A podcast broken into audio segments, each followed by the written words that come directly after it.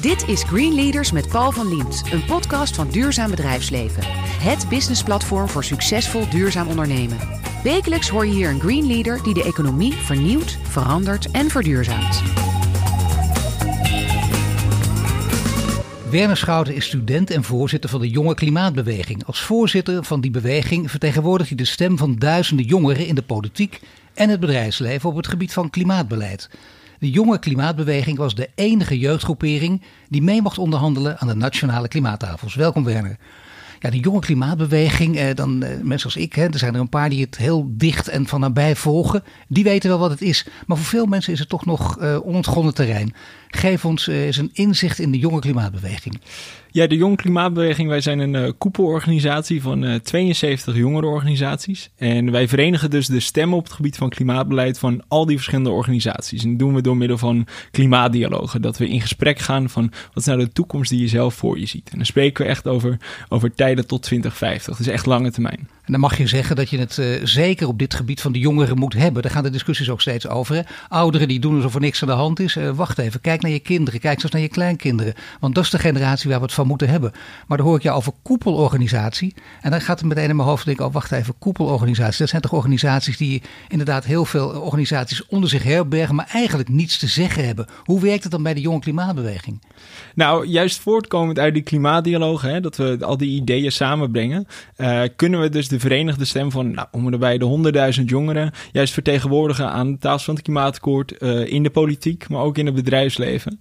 Uh, en komen dus ook, kunnen we eigenlijk de, de, ja, de voorkeuren van jongeren vertegenwoordigen. Want wat je ziet, hè, jongeren worden heel vaak naar gerefereerd in uh, klimaatbeleid ook. Ja, we doen het voor de toekomstige generaties en dat is belangrijk. Uh, maar je ziet dat ze toch nog weinig stemmen hebben. Ze zitten niet ja. in de lobbyclubs van de VNO-NCW of van de vakbonden. Nee. En dat gemis hebben wij uh, opgevuld. Vier jaar terug zijn we opgericht. En um, inmiddels um, nou, zijn we regelmatig aanwezig bij de ministeries, maar ook bij de politie en in het bedrijfsleven om daar de voorkeuren van jongeren echt over het voetlicht te brengen. Maar zijn er ook, uh, om het dan maar eens gedeerd te zeggen, structurele afspraken gemaakt? Want vaak is het ook uh, dat je denkt, nou, dat is heel leuk eventjes. Een leuk mediamoment, kijkers, een jongere aan tafel. Of mag je altijd nu aanschuiven? Nou, het, het, krijgt een steeds vastere vorm. Dus we kregen zo, zo dus al een plek bij het klimaatakkoord. Uh, recentelijk was er ook een, een, motie aangenomen in de Kamer dat wij zeker halfjaarlijks met de minister in overleg gaan om daar het, het, um, ja, de, de, ideeën van jongeren mee te nemen. Dus dat begint steeds vastere vorm. We zitten sinds kort ook bij het CER Jongerenplatform. Dus echt hè, de polder, ja. de, de poldertempel van Nederland. Ja. Um, daar de, nemen we ook deel aan de commissie Duurzame Ontwikkeling. Zodat we op steeds meer plekken die ideeën van jongeren uh, een plek geven. Het is belangrijk om een stem te hebben. Het is ook belangrijk om je dan niet te laten inpakken. Moeilijk genoeg natuurlijk, hè? want uh, je zit aan een tafel met mensen die al heel lang een bepaalde manier van onderhandelen gewend zijn. Die het spel kennen, die je dus ook makkelijk kunnen inpakken. Hoe kun je toch je eigen stem, je eigen geluid uh, koesteren en laten horen? Ja, dat is ontzettend moeilijk. Het is echt een, een balanceeract. Want je komt natuurlijk als, als jong persoon, hè, heb je niet altijd de, expertise van mensen die al jaren in die dossiers zitten. Maar door, je, door juist heel slim eigenlijk je, je eigen positionering eh, te kennen. Hè, dat, het, dat je sowieso weet dat jongeren echt een, een, een, een reden hebben om mee te doen in klimaatbeleid. Want we spreken over systemen, de vormgeving van ons mobiliteitssysteem, ons gebouwde omgeving voor de komende tientallen jaren. Dus vanuit die overtuiging dat er sowieso um, een reden is dat je, dat je er bent. Dat is denk ik één. En daarnaast weten jongeren ook, omdat zij juist nog niet zo gewend zijn aan de gebaande paden hè, en de standaard structuren, zijn ze wat meer onbevangen. En dat helpt ontzettend om gewoon vraagtekens te, te stellen bij aannames die eerder al worden gemaakt. Maar dat schreeuwt om voorbeelden natuurlijk weer. Ja, dat je zegt, nou, wat zeg, geef eens een paar goede voorbeelden van die onbevangen aanname of van aannames die jullie met je onbevangenheid uh, bijvoorbeeld om, omver hebben kunnen werpen. Nou, wat, wat, wat je bijvoorbeeld ziet in, in uh, nou, als je het hebt over het klimaatakkoord bij mobiliteit, wordt er heel snel de aanname gemaakt van, oh, we willen verduurzamen, dus uh, we moeten collectief van de, van, de, van de fossiele auto moeten we naar de elektrische auto. Doelstelling in 2030 willen we 1,9 miljoen elektrische auto's. Als je het jongeren vraagt, hebben zij helemaal niet zoveel waarde aan het bezit van een auto. Terwijl de, de, de aanname wordt gemaakt dat iedereen maar een auto wil bezitten. Jongeren hebben veel liever gewoon bereikbaarheid. Dus dat ze uh, snel ergens kunnen zijn. Maar of dat wordt ingevuld met een fijnmazige OV-netwerk, deelvervoer en deelfietsen of een eigen auto, dat laat ze veel meer in het midden. Je ziet ook autogebruik en autobezit onder jongeren uh, afnemen. Dus uh, denk ik, dat is al echt een van die aannames waarbij je zegt van je kan veel slimmer je systeem uh, eigenlijk vormgeven als je niet gebonden zit aan zo'n aanname. En wordt er dan keurig naar je geluisterd en geknikt en gaat ze dan over tot de orde van de dag? Of heb je de indruk dat dit ook echt te harte wordt genomen, dat er ook iets mee gedaan wordt? Nou, als je kijkt naar het klimaatakkoord, dan hebben we ons werk uh, niet heel goed gedaan. Want die doelstelling van 1,9 miljoen auto, elektrische auto's staat er nog steeds in. Um, dus inderdaad, wij, wij gaan steeds vaker met ze in gesprek. Um, wat we nu nog wel missen is echt de dialoog. Hè? Dus we, delen nu onze informatie, onze zorgen, de kansen die we zien. Maar denk ik echt de dialoog ingaan over van welke afwegingen we nu moeten maken. Daar um, zitten we nog onvoldoende meestal aan tafel. Uh, dus dat is nog wel een volgende stap in onze vertegenwoordiging. Hoe ga je dat voor elkaar krijgen? Nou, wat wij denken is, wat we ook bijvoorbeeld zien, hè, nu bijvoorbeeld dat er zo'n motie is aangenomen door um, door de Kamer is dat je soms toch wel tegen de weerstand aanloopt bij het bedrijfsleven. Omdat je toch nou, misschien wat heilige huisjes omtrapt. Um, ook ook, ook binnen, binnen de ambtenarij soms. Toch moet je er wel even één of twee noemen. Want juist ook, hè, je hebt er net, net eentje genoemd, maar nu eentje, een heilig huisje bij het bedrijfsleven. Of eentje bij de ambtenarij? Nou, een, een heilig huisje bij het bedrijfsleven is bijvoorbeeld als je kijkt naar het voedselsysteem. Laat ik vooropstellen, wij zitten dus op onderwerp van mobiliteit, um, voedsel, hoe we werken, hoe we wonen. Alles hangt samen ook. Ja, ja, dus dat is echt een hele, hele brede visie waar we ons ook over uitspreken. Je ziet zowel in de ambtenarij als het bedrijfsleven een ontzettende terughoudendheid om eigenlijk een, een, een getal te plakken op de totale omvang van de veestapel. Terwijl we nu toch echt zien dat het een onhoudbaar systeem is. Ik denk een vooroplopende politicus, Tjeerd de Groot, die durft dat wel met de halvering van de veestapel. En dat is iets wat wij ook ontzettend ondersteunen, is dat we gewoon als je het beste met de boer voor hebt, dan moet je toekomstperspectief schetsen, ook voor hun. En dan moet je gewoon dat onder ogen komen en samen een, een, een vervolgpad uh, bepalen. Maar je weet wat dan natuurlijk uit die kringen wordt geroepen. Ja, je hebt makkelijk praten en zo, maar we hebben natuurlijk wel met verdienmodellen te maken. En met die verdienmodellen, daar krijgen we geld mee. En met dat geld kunnen we mooie investeringen doen die ook het klimaat en goede kunnen komen je kunt niet zomaar, je kunt natuurlijk eigen huisjes omver trappen, maar dan komt er altijd ook weer het, het geld om de hoek kijken. Klopt. Ja, nee, dat is zeker, zeker het geval. Uh, je ziet ook dat bijvoorbeeld als je overstapt naar een meer duurzame landbouw, dat, dat je verdienvermogen lang eh, voor zeker drie jaar onder druk, onder druk staat. Ja. Dus dan is het ook belangrijk dat je daar de juiste maatregelen um, voor hebt. Wat wij zien, wij hebben ook jonge boeren in onze achterban. Die zijn gerust niet allemaal niet, uh, onbereid om, om te verduurzamen. We zien een enorme ja. bereidheid om te verduurzamen. Omdat die ook wel des te heel goed weten dat, dat het op de lange termijn niet meer houdbaar is. Maar dat is zo interessant. Hè? Dat je ook die jongeren, ook die jonge boeren aan tafel hebt. Dus niet alleen maar met, laten we zeggen, uh, de studenten. De, de, degenen die nu studeren en die opgeleid worden voor weet ik wat. Misschien wel voor de grote corporates. Maar ook met deze mensen aan tafel. En die hebben ook een serieuze stem, deze jonge boeren. Ja, exact. Dus wat wij willen is dat we juist die bereidwilligheid ontsluiten. En dat we gewoon samen het gesprek aangaan van hoe kunnen we dan wel? Inderdaad, het verdienmodel komt onder druk te staan. Maar moeten we dan wat doen aan het verdienmodel? Moeten we dan misschien in overleg met marktpartijen om gelangs de gehele keten een wat eerlijkere prijs te organiseren? Uh, wij kijken veel meer naar oplossingen in plaats van dat we. En dat, dat is denk ik ook wel toch het einde van, van binnen de eigen organisatie kijken naar verduurzaming. Als je binnen je eigen organisatie kijkt naar verduurzaming, dan loop je op een gegeven moment tegen grenzen aan. En ik denk dat die fase echt voorbij is. En dat we juist een hele goede samenwerking met een keten, met je conculega's, met industrieën in clusters. Ja, dat is gaat... volstrekt nieuw wat je nu zegt. Dat is echt volstrekt nieuw ja. als, als je dat voor elkaar gaat krijgen. Want er wordt altijd gekeken, kijk, wij doen het goed. Maar ja, op een gegeven moment heb je bijvoorbeeld aandeelhouders en die denken, oh wacht even, je doet het wel goed. Maar de concurrenten die gaan van ons profiteren. Het scheelt marktaandeel. Laten we dan maar weer teruggaan dan heb je nog niks. Dus je moet dus onvermoede coalitie sluiten. Ja. Heb jij, merk je nu al dat dat ook gebeurt? Dat er iets meer durf en lef is, ook in het bedrijfsleven, om, om met elkaar samen te gaan in plaats van alleen maar elkaar kapot te concurreren?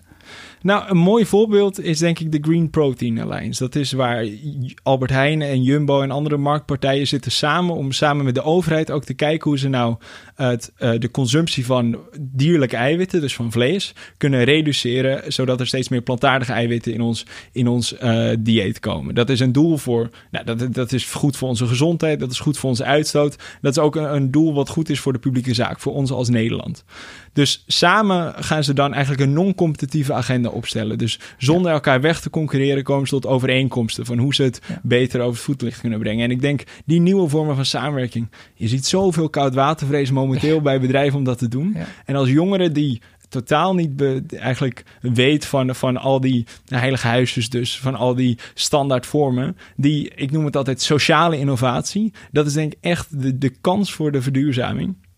Um, en, en dat zie je dus terug in zo'n Green Protein Alliance, zo'n samenwerkingspartij waarbij ze dus gezamenlijk zonder strenge regelgeving, maar gewoon door goed samen te werken, die doelen voor 2030 en 2050 um, ehm, voor de reductie van dierlijke eiwitten um, gaan halen. En, maar als je dit soort heilige huisjes omver wil roepen, er zijn ook coalities, maar ook uh, heilige huisjes door jou aan tafel of, of collega-jongeren uh, aan tafel van de jonge klimaatbeweging.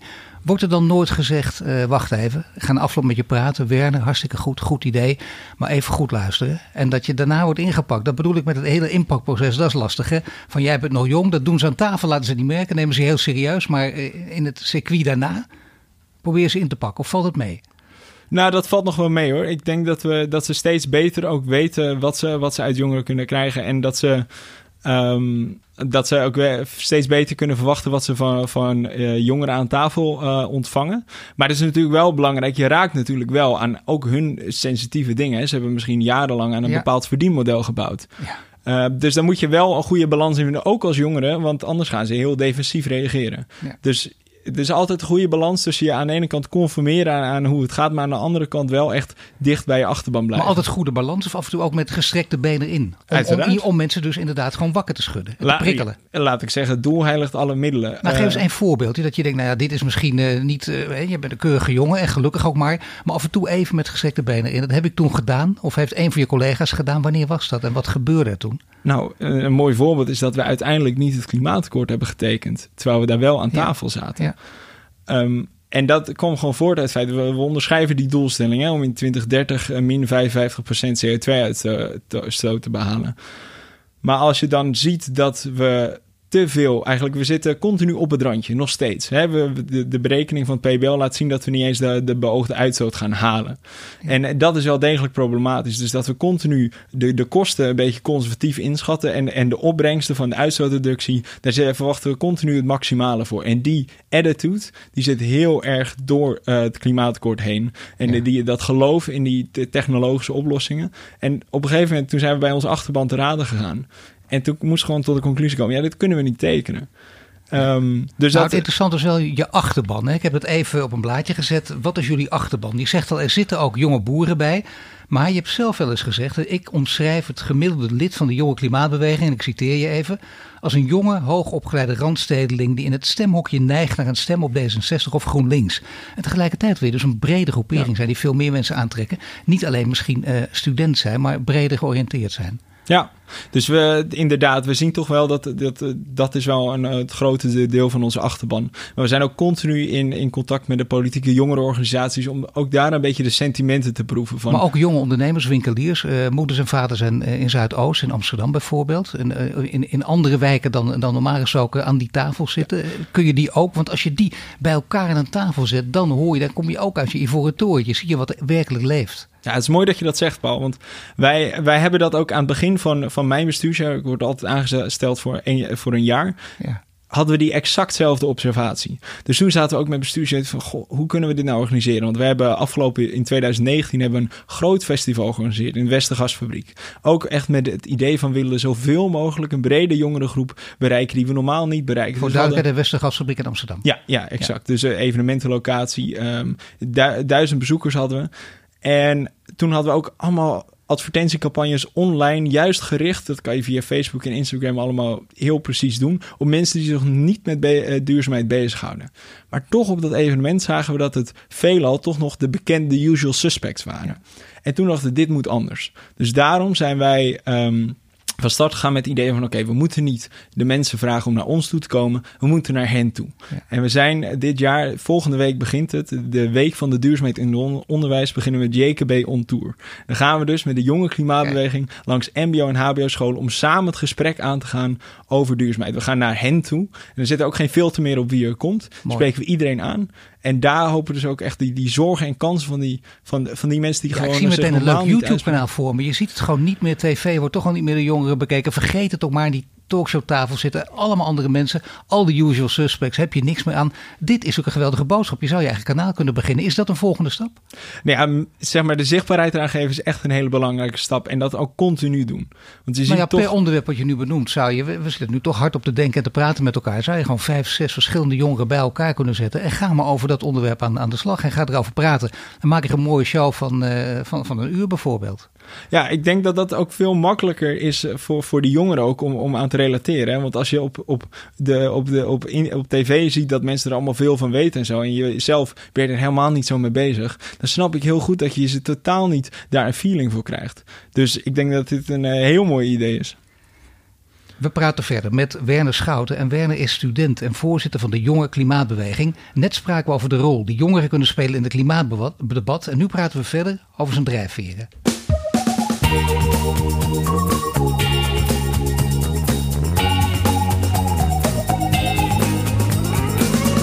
Kijk, een citaatje weer over jou. Hè? Een reactie op de top in Madrid. Even geleden weer. Toen zeg je nou de volgende top in Glasgow, die uiteraard door corona niet is doorgegaan. Maar daar verwacht ik veel meer van. Aanscherping van de klimaatdoelstellingen. En ga ik weer even één oude lullen opmerking permitteren. Ik was in 2007, Kopenhagen ook. Uh, viel het ook heel erg tegen. Obama kwam daar netelijk met zijn hoopboodschap. Iedereen verwachtte daar heel veel van. Het duurt heel erg lang. Terwijl het een het gaat heel snel. Hè? Het zijn exponentiële ontwikkelingen. Dat, dat is een, een, een, een, een duur woord voordat het heel snel gaat. Wij zijn gewend lineair te denken, dus veel langzamer. Hoe kun je dat bij elkaar brengen? Met andere woorden, hoe kun je die versnelling aanbrengen? hoe je de versnelling kunt aanbrengen in die duurzaamheid. Ik denk dat daar dus echt de uitdaging ligt in, het, in, het, in die sociale innovatie. We hebben dus.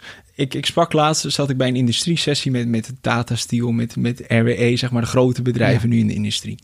En na twee uur discussies kwamen eigenlijk tot de conclusie van technologisch vernuft hebben we wel in Nederland. Ondernemerschap, nou, als ondernemer in Nederland weten we dat we dat kunnen hebben. De uitdaging zit hem in die nieuwe vormen van samenwerking, die sociale innovatie in. Dat we, dat we op organisatieniveau misschien suboptimale keuzes maken, zodat we op het niveau van ons hele systeem eigenlijk gewoon de, de beste keuze maken voor CO2-uitstoot, voor effectief grondstofgebruik.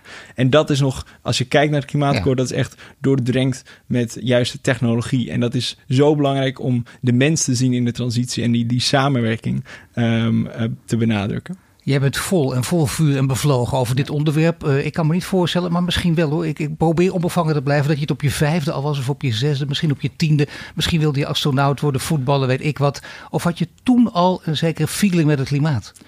Nee, ik ben altijd wel ontzettend uh, competitief geweest. Dus alles waar ik mijn, mijn tanden in, in bijt, uh, daar zal ik ook echt het beste uithalen. Maar mijn hart is echt sneller gaan kloppen voor duurzaamheid toen ik in 2018 was het volgens mij eh, in een summer school in Zuid-Korea zat. Ik zat daar voor mijn opleiding. Het is niet heel duurzaam om met het vliegtuig daar naartoe te gaan. Dat laat ik nog maar zien dat dat toen nog niet helemaal was ingedaald. Maar ik zat daar op de universiteit en, en in de stad Seoul, dicht bij China. En elke keer als ik dan naar de universiteit liep, universiteit zag er prachtig uit. Um, en elke ochtend moest ik een minuut of twintig naar de universiteit lopen. Naar die prachtige universiteit. Maar twee stappen buiten de universiteit zag je allemaal kleine krotjes. Allemaal nauwe steegjes. Je ziet die elektriciteitsdraden over, over de steegjes heen hangen. Ik denk dat je het beeld wel begrijpt. En elke ochtend kwam ik dezelfde persoon tegen. Um, een oude vrouw, de, de, de AOW in, in, in Zuid-Korea is geen vetpot. En die, heel veel mensen uh, die verzamelen karton om dat dan eigenlijk op de straat te verkopen, zodat ze rond kunnen komen. En die vrouw, nou, 70, 80, ik kon niet met haar communiceren. Ze sprak elkaar, spraken elkaar staal natuurlijk niet. Maar ik voelde zo'n empathie voor haar. En elke dag kwam ik er ongeveer op hetzelfde plekje tegen. En het leuke aan, aan Zuid-Korea en het interessante is, als de wind verkeerd staat, dan komt vanuit het industriële China komt zeg maar echt die, die, vuile lucht als soort van wolk over, over de stad heen. En dan heb je een app op je telefoon uh, en die gaat dan af en dan, dan wordt iedereen gesommeerd of aangeraden om een uh, mondkapje te dragen. Dus dat mondkapjes dragen, dat werd mij al gewoon daar in Zuid-Korea. Maar dat doe je nu ook of niet? Dat doe ik nu ook, inderdaad. Maar als ik... tijdens dit gesprek, voor de duidelijkheid. Want dat, dat, ja, nee. Praat wat makkelijker. Ja. Maar als ik dan met mijn mondkapje langs liep, zag ik haar nooit beschermd. En als ik op de universiteit kwam, kon ik mij veilig terugtrekken in nou, goed geventileerde gebouwen. En na een dag of vijf dacht ik van, dat gaat er, ging het er bij mij echt niet meer in. Dat je eigenlijk ik als persoon misschien wel meer bijgedragen aan die vervuiling, aan die uitstoot, dan zij, terwijl zij de persoon is die er als eerste de gevolgen van ondervindt, die een kortere levensverwachting door heeft. En die ongelijkheid dacht ik van ja, dat, dat kan eigenlijk niet. En toen, toen is mijn hart echt voor duurzaamheid gaan kloppen. En uh, ben ik me ja, vol overtuiging in gaan zetten in uh, zowel als ondernemer, maar nu dus als, als voorzitter. En als je je hart daarvoor gaat kloppen, betekent het dan dat je hele leven ook in het teken daarvan staat? Dat wil zeggen ook je privéleven. Of zeg je nou, daar moet je niet te moeilijk over doen. Je moet het wel. Je kunt je in details namelijk verliezen. Dat bedoel ik. Hè? Van dit mag niet, dat mag wel. Je kunt elkaar er ook voortdurend de maat gaan nemen op dat gebied. Is dat ook iets wat, wat dan toch in jouw hoofd zit? Of dat, dat misschien anderen aan jou ontlokken? Van mooi verhaal, maar even kijken wat de schoenen je aan hebt. Waar is je, je broekriem van gemaakt? Ik noem maar wat. Nou, ik, ik vind het wel. Ik vond het zelf heel belangrijk om er zelf wel duurzamer te gaan leven. Maar ik vind, ja, ja als andere mensen die er een maat nemen. Ik, ik zeg het altijd zo. Mensen die bijvoorbeeld als uh, ze, mensen die roken, als die zeggen dat roken niet goed voor hen is. Uh, en dat mensen dat maar niet moeten doen, zijn ze misschien hypocriet. Maar ja. dat betekent wat ze zeggen, dat dat niet waar, dat dat onjuist is. Hè? Roken is nog steeds onjuist. Ja. Dus als ik zeg dat ik um, vlees eten slecht vind, maar ik eet nog steeds vlees, dan ben ik hypocriet. Maar dat doet niks af aan de, de boodschap die ik geef. Uh, dus uh, vanuit daar uh, denk ik dat je daar altijd wel pragmatisch mee om moet gaan. Doe je dat ook in je eigen leven? Ik bedoel, let je enorm op je voetafdruk of zeg je nou, ik wil hier wel eerlijk naar buiten brengen dat ik ook een paar dingen doe die eigenlijk volledig in strijd zijn met wat ik, nou, wat ik allemaal loop te vertellen? Nee, ik probeer wel zoveel mogelijk te doen aan mijn eigen voetafdruk. Omdat ik juist ook als je het ziet als een sociale aangelegenheid, hè, duurzaamheid als houding, dat het ook echt een voorbeeld is um, voor je omgeving. En dat je bijvoorbeeld ook gewoon leuke ideetjes kan voorstellen. Ik heb hele leuke huisgenoten, die kan je ook opnieuw leren koken, ja. maar dan bijvoorbeeld op een vegetarische manier. Ja, dus niet naar McDonald's. Nee. Nee. nee. daar ben ik weinig te vinden. Uh, ben je wel ergens te vinden waarvan je denkt, nou, dat is echt een beetje op de grens. Moet ik eigenlijk niet doen, maar ik doe het toch? ik denk het, het, het, het aanschaffen van, van, van een pak vind ik soms nog wel eens moeilijk om dat op een duurzame manier te doen. ja, dat is wel. Je weet ook niet precies waar je kleding die je nu aan hebt vandaan komt. Uh, niet allemaal. Nee. Gedeelte. Nee, ja, dat, maar dat, is dat belangrijk om dat precies te weten? Bewustzijn is altijd belangrijk, maar je kunt, ja. je kunt jezelf ook gek maken natuurlijk. Klopt. Ja, kijk, maar tegelijkertijd moeten mensen zich natuurlijk wel ook in je kunnen herkennen. Dus als je zeg maar um, van, van alles bewust bent en zo. Voor mij is ook een ontwikkeling geweest. Ik ben eerst proberen minder te gaan vliegen. Toen misschien gaan kijken naar, naar wat ik ging eten. En nu misschien meer kijken naar wat ik ga ja. dragen. Het gaat stapje bij stapje. Je kan niet zeg maar in, in een dag overnight zeg maar compleet verduurzamen je levensstijl. Dat, dat zal niemand lukken. Dus ik denk zodat je wel herkenbaar blijft voor andere mensen. En dat ook, ook, ook onderkent en het al goed vindt als mensen stappen nemen. Uh, dat vind ik al heel belangrijk, wel heel belangrijk om niet te vergeten. Veel in je leven heeft natuurlijk ook uh, met je opvoeding te maken, met je ouders. Uh, wat doen jouw ouders? mijn moeder is radiotherapeutisch laborant, dus zij bestraalt kankerpatiënten. En mijn vader is verzekeringsadviseur. hey, kijk even, dat is toch ook weer een bijzondere combinatie. En wat hebben ze van jou geleerd? Wat heb, wat heb jij van hen geleerd? Nou, zij zijn echt ontzettend ondersteunend geweest in mijn, uh, in mijn opvoeding. En, en ze, ze, ze, als ik mij verlie, verloor in mijn competitiviteit, zeiden ze van, nou, kan het niet soms een beetje misschien een tandje... Hoe uitzicht dat dan, tandje, die competitiviteit? Dus, hoe, hoe, merk je dat? Nou, dat begon allereerst, denk ik, bij als ik uh, met mijn zussen bijvoorbeeld een Monopoly speelde en als ik dan niet kon winnen, dan, dan sloeg ik alles van het bord af.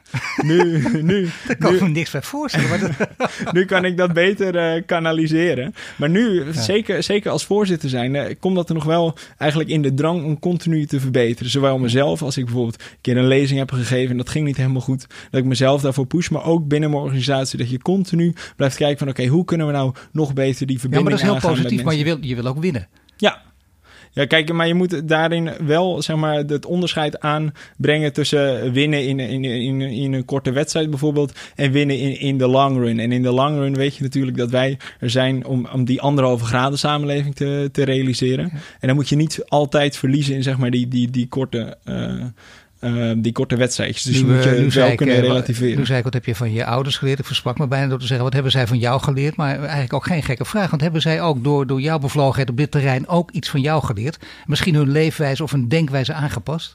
Nou, ze zijn dus wel bijvoorbeeld trots dat ze bijvoorbeeld, als ze bijvoorbeeld in plaats van uh, melk misschien nu een, een, een soja variant bijvoorbeeld drinken. Ze hebben recentelijk nog uh, zonnepanelen geplaatst. Dus op die manier denk ik wel dat ze dat ze ook hebben doen inzien dat, dat ik mezelf niet verlies in, in dit. Want het is voor mij een passie, maar ik sta er elke dag mee op en ik ga er ook mee naar bed. Um, maar dat ook vertrouwen kunnen geven, denk ik, dat, dat ik me daar zo um, ja, constant aan kan werken. En dat ze daar geen uh, zorgen voor hoeven te hebben.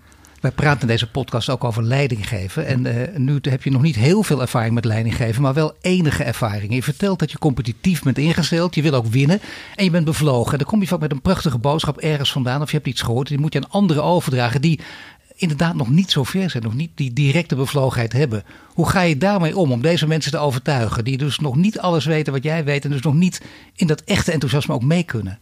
Nou ja, ik denk, ik denk het belangrijkste advies daarin is dat je moet, moet uh, goed moet weten wanneer je moet luisteren en wanneer je moet spreken. Dat je juist met de mensen die misschien nog helemaal niet direct in jouw leefwereld zitten, dat je een soort van sponsje bent in het begin om echt gewoon goed te luisteren van waar maken zij zich nou druk om. En kan dan duurzaamheid. Ik kan me heel goed voorstellen dat als jij aan het eind van de week moeite hebt om de eindjes aan elkaar te knopen, dat je dan niet druk kan maken om wat je eet, om uh, het einde van de wereld in CO2 zo. Het is echt een privilege om je hier druk over te nee, maken. Je maakt je druk over het einde van de week en niet over het einde van de wereld. Dat is inderdaad uh, toch wel de bekende slogan dan, ja. Exact. Dus ik vind het uh, ontzettend belangrijk om dat dan te realiseren. En dat je dan ook moet inzien dat niet altijd iedereen door dezelfde hoepel moet springen. Sommige mensen zijn veel meer mogelijk om, om dat te verbeteren. En sommige mensen zitten veel beter in posities om daar naartoe te werken. Dus ik, ik denk niet dat we ook iedereen moeten motiveren om te verduurzamen. Op een gegeven moment creëer je ook een soort van omgeving waarbij duurzaamheid de, de wordt. Maar hoe gaat het aan een tafel met een jonge boer bijvoorbeeld? Hè, die misschien uh, heel met een groot bedrijf bezig is. Misschien voor een deel met jou mee wil gaan, maar voor een deel ook denkt, wacht eens even. Dat is een student die praat vanuit modellen. Hij ook, hè, vanuit zijn karikaturale manier van denken waarschijnlijk. En uh, beide met elkaar, twee andere werelden die toch tot elkaar moeten komen. En dan kan hij denken, wacht even, wat is dat? Jij bent het niet, hè? maar in de ogen van zo'n jongen misschien. Je bent een bedweter die, die aan, zijn, aan zijn handel komt. En dat mag niet. Hoe gaat dat gesprek? Want dat zijn natuurlijk interessante gesprekken die je straks op je uh, wellicht een nieuwe YouTube-kanaal wil gaan, gaan voeren.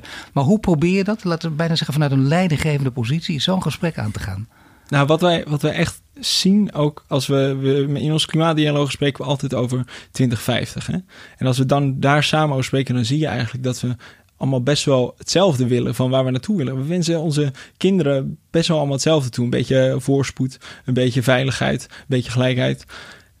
En als je dat dan van daaruit, van die, dat gedeelde startpunt in de toekomst, eigenlijk terug gaat werken naar hoe we, van, wat we vandaag dan moeten doen. Ik denk dat dat al ontzettend helpt. Dat je dan eigenlijk ziet dat we eigenlijk helemaal niet zo verschillend zijn. En dat we misschien alleen het niet helemaal eens zijn over hoe we daar willen komen. Maar dat is vast wel te overbruggen. Leer jij ook wat van de andere partij? Want dat is natuurlijk een, discussie die altijd gevoerd wordt. Hè? Dus mensen die goed uit hun woorden kunnen komen, die uh, goed onderlegd zijn, uh, veel studies volgen, uh, een grote mooie carrière voor zich hebben. Tegenover, laten we zeggen, de mensen die die praktisch zijn, ook praktisch opgeleid, mooie bedrijven neerzetten.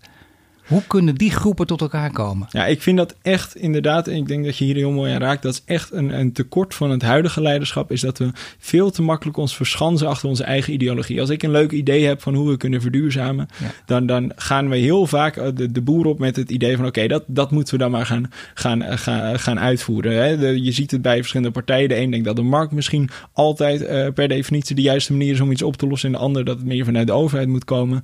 Ik vind dat we daar veel pragmatischer in kunnen zijn. En gewoon los van, van, um, van eigenlijk onze stokpaardjes, uh, van onze ideologie, samen moeten kijken en uh, dan ook um, het los durven laten. En dat is gewoon iets van kwetsbaar opstellen wat je nog heel weinig ziet. Maar wat je nu zegt is echt nieuw. Hè? Ik bedoel, dat, ja. dat is echt iets anders. Dat is bijna uh, paradigma shift met, uh, shift met, met de oudere generaties. Die dat toch uiteindelijk veel minder doen. De vraag is of je het volhoudt. Daar mag ik niks van zeggen, want dat weten we niet. Weet je? Dat moet jij, dan ga je allemaal nog waarmaken. Maar het zit wel heel erg in je, in je geheugen gegrift. In mijne nu ook, door dit gesprek. Maar voor jou ook. Het zit echt ook in je hoofd dat het op die manier moet. Maar zie je dat ook bij anderen? Bij, laten we zeggen, andere belangrijke spelers binnen de jonge klimaatbeweging? In, toenemende mate wel. En dat is ook denk ik een rol van... Dat is de eerste aarzeling, hè? Dat, dat, ja, nee, tuurlijk. Maar kijk, dat, dat, de toekomst is er al, maar die is gewoon nog niet helemaal goed verdeeld. Dus de zaak is om zeg maar het wel de, de goede, ontwikkelen, goede ontwikkelingen is te het zien. ook belangrijk om het uit een, uit een bepaalde politieke context te halen? Zoals je dat heel lang gezien hebt. Je houdt van competitie, dan kun je zeggen links tegenover rechts en een van de twee moet winnen. Maar is dit een kwestie van groen links? Is het groen rechts? Uh, moet, je, moet je de links en rechts etiketten proberen ervan af te halen? Wat, wat, wat vind jij het beste idee? Ja, nou, zeker dat laatste. Ik denk dat je zo, het, het wordt zo makkelijk, de discussie wordt zo makkelijk unidimensionaal. We, vallen heel makkelijk in de eenzijdigheid. En juist denk ik door ons kwetsbaar te blijven opstellen dat we het eigenlijk allemaal niet helemaal weten. Maar het vertrouwen dat in de dialoog dat we er wel uitkomen, ik denk dat dat, dat, dat, dat centraal moet staan. Maar jij zat bij de macht aan tafel, dat krijg je ook, dat doe je ook goed, dat moet ook. Bijvoorbeeld bij premier Rutte. En dan zie je wat dat teweeg brengt. Hè? Dat geeft jou extra bekendheid. Uh, je komt uh, in de krant met foto's, er worden korte tv-stukjes opgenomen, ja. uh, fragmenten. Nou, maar er gebeurt gewoon iets ook. Hè? En, en iedereen spreekt je daar natuurlijk op aan, ik ook weer. Was dat een belangrijk moment om, om daar bij Rutte te zitten? Kijk, um, ik denk altijd in processen. Uh, processen van, van meerdere jaren. We zijn op een hele lange uh, reis. En dit is daar één stap in. En inderdaad, die wordt vaak aangehaald als een soort van milestone. Maar ja. het is, voor mij is het niet belangrijker dan die volgende dag, zeg maar, de bestuursvergadering. Waar we misschien ook hele belangrijke besluiten maken. Dus dat vind ik altijd heel goed om, om aan te merken. Uh, maar daarnaast, ik denk, tijdens dat overleg spraken we ook over belastingplannen, fiscale vergroeningen. Hoe we duurzame groene belastingen kunnen doorvoeren. En daar werd er toch een appel gedaan op, op het, het gebrek, gebrek aan draagvlak onder de overheid binnen het bedrijfsleven ja. om zoiets door te voeren. Terwijl ze wel de effectiviteit van die instrumenten zagen. Dat ik denk van ja, maar dat is dus denk ik ook het, het gemis in ons huidige leiderschap. Is dat we het als een given zien dat het er niet is, het draagvlak. In plaats van dat we gezamenlijk het draagvlak gaan organiseren. Dat, dat zei kijken... je ook bij, waar Rutte bij zat hè, aan deze tafel. Mag ik toch hopen? Dat heeft hij allemaal gehoord van je. Ja, we, kijk, we moeten natuurlijk altijd scherp op, ja. op de snede discussie voeren. Dus daar kunnen we ook gewoon open over zijn. En hoe was hij? Uh, was hij daar meer de Mark Rutte in Europa? Hè, met prachtige lezingen. Althans, als je het klimaat belangrijk vindt. Met echt bijna bevlogen lezingen. Met ook voor zijn door een behoorlijke visie daarin. Uh, in Zurich, uh, in Berlijn, in Brussel. En dan de Rutte, dat hem ook vaak verweten wordt. De Rutte in Nederland. En hij, hij zegt dat is pragmatisch en dan moet ik anders praten. Maar wat was hij meer aan jullie tafel? Was hij daar meer de Europese Rutte of daar toch meer de Nederlandse Rutte?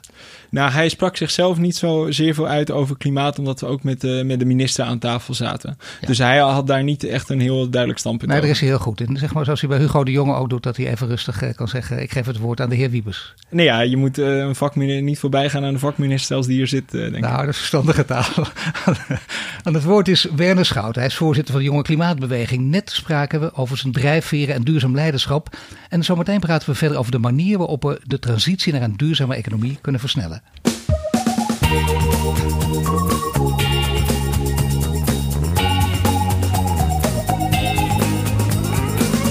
Bij mij in de studio staat Werner Schouten. Net spraken over duurzaam leiderschap. Nu praten we verder over de transitie naar een duurzame economie. Even een citaatje. De politiek kijkt naar optimalisatie van het huidige systeem. Maar wij pleiten juist voor systeemverandering. Dat is een hele grote. Is geen mooi woord, optimalisatie, maar we snappen wat je bedoelt. Dat is allemaal pragmatisch. Het gaat om systeemverandering. Daar is het nu ook tijd voor. Dat klinkt heel revolutionair. Hè? Ja. Dat klinkt echt als van uh, uh, als je ouder was met z'n allen de straat op. Nu doe je dat op een andere manier. Maar hoe wil je dit voor elkaar krijgen? Nou ja, ik kijk, duurzaamheid, uh, ons, de huidige probleem waar we in zitten, dat is echt een, een, spiegel van ons zijn. We hebben natuurlijk een soort van waardepatroon aangemeten. We hebben nooit echt ons druk hoeven te maken over de, de planetaire grenzen, decennia lang niet, misschien wel eeuwenlang niet. En nu, daardoor hebben we ons een soort van waardepatroon aange, aange um, meten. Over um, dat we gewoon konden consumeren. Individuele vrijheid viert hoogtijd. Consumentisme viert hoogtijd. En nu zien we eigenlijk dat dat niet meer zo erg past binnen ons huidige, uh, binnen onze planetaire grenzen. En dat we eigenlijk daarin misschien wat moeten minderen. Maar wat we doen, en dat zie je ook bij, bij klimaatbeleid in het klimaatakkoord, dat focust zich ontzettend technocratische aanpak. We proberen ontzettend veel technologie te, te, te ontwikkelen om uh, efficiënter te zijn, om uitstoot te reduceren. Maar als je dan uh, kijkt naar bijvoorbeeld elektrische auto's, als we dan allemaal van fossiele auto's naar elektrische auto's zouden gaan, wat hebben we dan bereikt?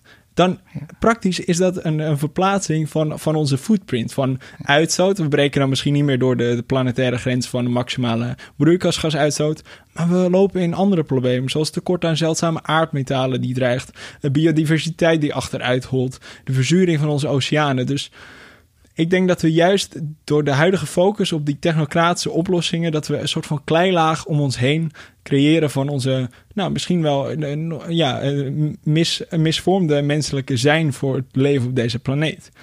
En zo blijven we materieel rijk, maar mentaal arm. Ik vind dat je dit mooi, dit, dit klinkt bijna filosofisch wat je nu zegt. Dus dat, dat zijn prachtige zinnen achter elkaar. Maar het komt er in praktijk ook op neer dat alles met elkaar samenhangt. Misschien is dat wel de stem van jongeren om dat nu te laten horen. Als je echt systeemverandering beoogt. Dus dat, dat uh, zo'n pandemie als nu, die kan terugkomen in allerlei vormen. Samenhangt met klimaatverandering, samenhangt met ongelijkheid. Uh, samenhangt met, met ook geopolitiek. Want waar moet het uiteindelijk vandaan komen? China zet stappen, kan op lange termijn kijken, maar is geen democratie. Amerika, daar gaat behoorlijk wat mis, om het er zacht uit te drukken. Dan heb je Europa over. En wij denken altijd binnen onszelf, het gaat niet goed en ruzie, dat is ook zo. Maar de buitenwereld ziet Europa wel degelijk als een macht. Is ook het hoogst opgeleide deel van de wereld. Zou je daar niet meer werk van moeten maken? Van uh, Europa op, op de voorgrond plaatsen? Ja, nou, terugkomend op je, op je vraag van waar moet het vandaan komen. Ik denk de persoon die het antwoord weet uh, op die vraag, die begrijpt de vraag niet. Omdat zeg maar de, de, de complexiteit zo groot is. Er is, er is geen, natuurlijk geen silver bullet. Um, er is ja, geen silver bullet, maar, je kunt, maar als het over geopolitiek gaat, misschien wel. Als je moet kiezen tussen China, tussen Europa en tussen Amerika ja, ik denk dat wij, dat wij als, als Europa daar wel zeker voorlopen in zijn. Ik heb een, toevallig een hele goede vriend in Saoedi-Arabië. Nou, daar heb ik hem eerst moeten uitleggen, uh, een half jaar terug, wat klimaatverandering was en waarom we daar zo een drukte over maken. dus dat laat al zien. Maar ze zien wel Europa als een ontzettende voorloper. En eigenlijk van wat, wat er in Europa gebeurt, als uh, wat ook gaat komen binnen hun eigen uh, samenleving. Dus dat is denk ik wel dat we dat als Europa ook goed moeten beseffen. Hoor, dat we daar echt wel ver in vooruit lopen. En dat je juist met je marktmacht, um, met een carbon border adjustment tax, hè, dat je bijvoorbeeld het CO2-uitstoot gaat inprijzen van producten die ook buiten Europa worden gemaakt. Dat zijn denk ik wel echt de juiste middelen om zeg maar, onze macht te gebruiken um, voor, voor de verduurzaming en voor uiteindelijk de welzijn van ons allen. Ja, en je weet ook uh, waar je over praat. Het woord carbon valt en je hebt natuurlijk een bedrijf gehad. Hè? Een bedrijf gehad. Moet je me even uitleggen wat voor bedrijf dat was en ook waarom je ermee bent opgehouden. Ja, wij, uh, ik ben uh, Carbon Clarity gestart, waarmee, we, waarmee ik eigenlijk de, de, de CO2-uitstoot van bedrijven in kaart brengt en deze helpt te reduceren en, en te compenseren. En dat kwam dus echt voort. Ik vertelde over die ervaring in Zuid-Korea. En ja. daarna was ik naar Amerika gegaan voor een half jaar een uitwisseling tevens niet zo duurzaam. Maar, maar daar ben ik dus een, uh, was ik uh, gestart met, uh, met, met een bedrijf met twee andere compagnons om die CO2-uitstoot van bedrijven in kaart te brengen en als, je, um, als ze dat niet konden reduceren, te helpen compenseren. Door te investeren in juist off-the-grid solutions, ontwikkelingsprojecten in uh, ontwikkelingslanden. Um, die zowel duurzaam zijn als helpen bij zeg maar, de, de versterking van die samenleving. Dus dat bracht die hele, ja, die hele ervaring bijeen. En dat heb ik nou dik een jaar gedaan. En uh, dat deed ik ja, met ontzettend veel passie. Maar uiteindelijk begon er toch iets te wringen. En toen kwam de jonge klimaatbeweging voorbij. En toen ben ik op die trein gesprongen. En toen is langzamerhand het bedrijf eigenlijk op de achtergrond uh, gekomen. En ik denk dat dat wel. Uh, ik vind de, het motto van, van Triodos Bank vind ik daar altijd heel passend voor. Die, die hebben hè, uh, volg je hart, gebruik je hoofd. Ja. ik volgde mijn hart om, om duurzaamheid te gaan benaderen en, en te, te verbeteren met mijn onderneming. En ook binnen de jonge klimaatbeweging. Maar als je dan, je moet het ook koppelen aan waar je goed in bent, waar je krachten liggen, hè? je hoofd. Um, en toen kwam ik er toch op termijn achter dat ik niet een op- en top ondernemer ben om um, om eh, zeg maar in de nuts en bolts in je, je administratie helemaal op te zetten en van de grond af aan iets, iets op te bouwen. Maar juist eigenlijk in nou, een al lopende trein als de jonge, jonge klimaatbeweging, juist met, met je ideeën voor strategie en het delen van een visie, eh, dat, dat die krachten daarbij veel meer uh, tot mijn recht kwamen. Dus, nee, ja. dat begrijp ik. Ken jezelf, heel belangrijk natuurlijk. Maar je ziet natuurlijk wel uh, dat uiteindelijk uh, je bedrijfsleven noodzakelijk is om veranderingen tot stand te brengen. Zeker als ze ook groot zijn en alles kunnen doen. Het begint met de start-up, de scale-up, maar daarna de, de grote corporate, kleine stapjes uh, doen heel veel. Dat geldt ook voor overheden hè, die nu het voortouw pakken in deze tijd. En veel mensen zeggen dat kunnen ze ook op meerdere terreinen gaan doen. Dus de herwaardering van deel ook van de overheid. Met alle kritiek die daarop is. Waar moet het vooral vandaan komen? En ik snap dat je een samenspel wil, maar uh, het, het, is bijna een ideologische kwestie ook. Hè, waar het vandaan moet komen. Ja, ik denk dus dat de overheid daar echt een ontzettend grote rol in heeft. Om, je ziet het nu in de coronatijd. Ja. We, zijn, we zien in de landen om ons heen, uh, Frankrijk, uh, Duitsland, uh, zien we ontzettende investeringspakketten komen voor verduurzaming. in Nederland, door onder druk van de coronacrisis, is alles vloeibaar geworden. En aan ons is het nu om te bepalen, en dat is ook een stukje leiderschap, richting te geven aan van wat we in deze vloeibare tijd gaan doen. En dan zie je toch ook, omdat we aan, richting de verkiezingen lopen, dat er te weinig echt richting wordt gegeven. Maar dat we, oké, het groeifonds zat al, bijvoorbeeld het Nationale Groeifonds zat al in de pijplijn. Dat is eigenlijk niets additioneels. En dat we dan toch niet durven om additionele stimuleringsmaatregelen voor duurzaamheid te geven. En dat we toch, denk ik, de, geen visie durven te geven, geen lef durven te tonen om ons duurzaam uit deze crisis te investeren. Maar wie zijn we dan? Wie, wie durft geen lef te tonen? Nou, ik denk dat we de, daar richting we toch wel tot de overheid om bijvoorbeeld daar richting te geven. Frankrijk heeft bijvoorbeeld heel duidelijk gezegd van weet je, we geven steun aan Air France, maar daar gaan alle vluchten korter dan 2,5 uur. Uh, doen we in de ban binnen, uh, binnen Frankrijk, omdat daar de toekomst is aan de trein. Ik denk dat dat al een ontzettend mooi voorbeeld is. Maar dan zie je dat Frankrijk het in die zin makkelijk heeft, omdat daar van oudsher natuurlijk al een, sterke overheid is. Aan de andere kant, er werden zoveel maatregelen door Macron genomen, dat uh, de reactie meteen was gele hesjes de straat op. Want die dachten, ja, het is allemaal leuk, maar wij zijn degene, simpel gezegd, de middenklasse, de onderkant van de middenklasse, die de pineut is. Ja, klopt. Nou, kijk, eh, dus je moet het inderdaad ook integraal oppakken met juist hoe je, het, uh, hoe je ervoor zorgt dat de, de, de prijs niet alleen komt te liggen bij de mensen die misschien al aan het sappelen zijn. Dat is denk ik een hele belangrijke. En iets wat ik echt nog mis is de afwegingen die maken. Het uitleggen van waarom we nou klimaatbeleid maken. Want anders lopen nou, misschien populistische leiders ermee weg om het te ridiculiseren. Terwijl ik denk als we juist heel duidelijk maken dat het in ons alle belang is om bijvoorbeeld nu wel naar min 55% CO2-uitstoot te gaan in 2030 en dat daar flinke investeringen voor nodig zijn als we dat maar uitleggen en als we maar laten zien waar die afwegingen vandaan komen. Ik denk dat dat helpt al ontzettend maar uitleggen, waar doe je dat? Hè? dat doe je, daar heb je dus media voor nodig. En je moet je voortdurend laten zien. Jij doet ook je best. En nu al, daar begint het mee. Op alle podia willen gaan staan. Voor zover dat straks na corona nog veel meer mogelijk is natuurlijk. We hadden het over het YouTube kanaal. Voor jou echt een serieuze overweging. Hè? Ik bedoel, want we kunnen een beetje lachen over. Maar het is echt serieus toch? Ik bedoel, dat ja, zou je gaan doen. Kijk, wij, wij hebben natuurlijk al ons eigen social media kanaal en zo. En dat, dat uitbouwen, ja, Dat, is, dat is ontzettend belangrijk eh, belangrijk. En dat moet dus ook op een toon waarbij iedereen het ook kan begrijpen. Want lang niet iedereen weet van de hoed en de rand met klimaatbeleid. Nou ja, en daar krijg je dus weer, laten we zeggen, de gele hesjes uit Nederland gewoon aan tafel eh, bij de mensen van de klimaatbeweging. Misschien moeten ze daar zelfs bij gaan aansluiten. Dan zie je dus wat het in de praktijk betekent. Maatregelen van Macron, maatregelen die in Nederland gemaakt moeten worden of in Europa. Wat die betekenen voor deze mensen ook. De manier misschien ook om ze te overtuigen. Ja, dat is dus echt, en dat noemen wij dan verbindend verduurzamen. Kijk, als we het allemaal gaan, gaan verzinnen, uh, los van elkaar, dan, uh, dan gaat het niet helpen. En participatie is ook een soort van toverwoord geweest in het klimaatakkoord. Hè? Dat we de, de burgers moeten participeren. Nou, wij zitten toevallig bij de regionale energiestrategie. In Nederland is in 30 regio's opgeknipt om per regio te kijken waar we windmolens en zonneparken kunnen plaatsen. En dan zie je toch de grootste zorg, daar is nog steeds participatie. Het is zo nieuw voor ons om van, van, van meet af aan, zonder misschien eigenlijk al een van tevoren opgestelde agenda met de burger in gesprek te gaan over zoiets.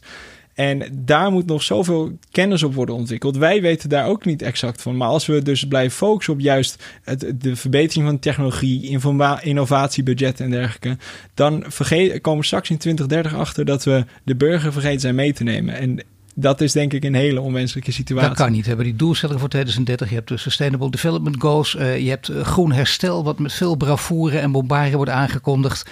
Uh, je hebt uh, Europese plannen. Jij bent ook nog iemand die wil winnen. En ze zijn gewaarschuwd. Hè? Want in je jeugd bleef het gewoon bij een monopoliespel dat je dan gewoon ver gooit. Maar wie weet wat je gaat doen als, als je hier niet gaat winnen. Ja, klopt. Ja, we, het, uh, wat ik zeg, ik denk dat je, we proberen, we weten nu denk ik op best wel goede manieren al het gesprek aan te gaan en steeds goede dingen onder de aandacht te brengen. Ik, ik zei ook al, bijvoorbeeld, we hebben steun uit het parlement met een motie dat we regelmatig bij, bij de minister ook om tafel kunnen. Uh, dus ik denk dat zijn de wegen die we nu moeten bewandelen. Maar dat is nog steeds polderen, maar er gaat meer gebeuren. Want uh, je zegt af en toe het gestrekte been is niet zo erg. Uh, daarom refereer ik toch ook aan dat monopoliespel dat je omver gooit. Want misschien staat het wel symbolisch voor iets anders wat je van plan bent. Het, het, klinkt bijna onheilspellend. Hè? Als, als ik dat echt... Nee, zo erg is het niet. We lachen er ook allebei. Maar ben, je, ben je hardere dingen van plan als het niet snel genoeg gaat? En als je de competitie dus niet naar je hand kunt zetten? Nou, Um, je kent natuurlijk de klimaatstakingen van eerder. Die zijn ja. wij als organisatie, organiseren wij uh, die niet zo heel veel. Maar um, er zijn wel zeker andere organisaties die juist dat urgentiebesef kunnen creëren. Als een Extinction Rebellion. Dus dan weet je, moet je wel altijd gewoon slim kijken naar... Kijk, wij hebben die ervaring niet van het, het mobiliseren van zulke grote groepen mensen. En andere organisaties kunnen dat een stuk beter. Dus juist daar dus ook, wat ik zei, die samenwerking aangaan. Dat is daar ook gewoon verstandig voor. Zodat we wel um, oog op de bal houden. In een volgend leven, misschien wel heel dichtbij. Uh, wat is de volgende stap voor jou? CEO of minister, als je mag kiezen? Uh, dan zeker minister. Hey. Ja, dat is zonder twijfel. Waarom? Omdat ik het uh, belangrijk vind dat je, als je om te werken voor, voor, voor de publieke zaak. En ik, ik denk zelf ook dat je. Uh, dat daar ontzettend veel te winnen is. Als, als ik nu zie in mijn, in mijn directe omgeving het gebrek aan vertrouwen in de politiek, ik denk dat er zo'n kans is. Um, en daar wil ik me ontzettend graag voor inzetten, zodat we daar, ik denk, dat, ik denk namelijk dat het bedrijfsleven, daar, daar daalt wel op een gegeven moment uh, mee, steeds meer ook een bewustwording in. En die, die, ja, okay, die spellen, spelen niet altijd maar voor jou is het duidelijk minister, maar dan moet je wel lid zijn van een partij. Ben je dat al of niet? Nee, ik ben niet lid van een partij. Wat gaat het worden tegen die tijd? Uh, dat is nog onzeker. Dat, uh, wij zijn een politiek neutrale organisatie. Oké, okay, nou ook weer goed antwoord. Ik dank je wel en heel veel succes. Werder Schouten van de Jonge Klimaatbeweging. Je luisterde naar een podcast van Duurzaam Bedrijfsleven, mede mogelijk gemaakt door onze partners Ebbingen en Hill Nolten. Volgende week zijn we terug met een nieuwe Green Leader. Dit was de Green Leaders podcast voor deze week. Volg onze website voor meer nieuws over succesvol duurzaam ondernemen. Wil je meer afleveringen luisteren? Abonneer je dan nu via iTunes of Spotify en krijg een melding wanneer er een nieuwe podcast online staat.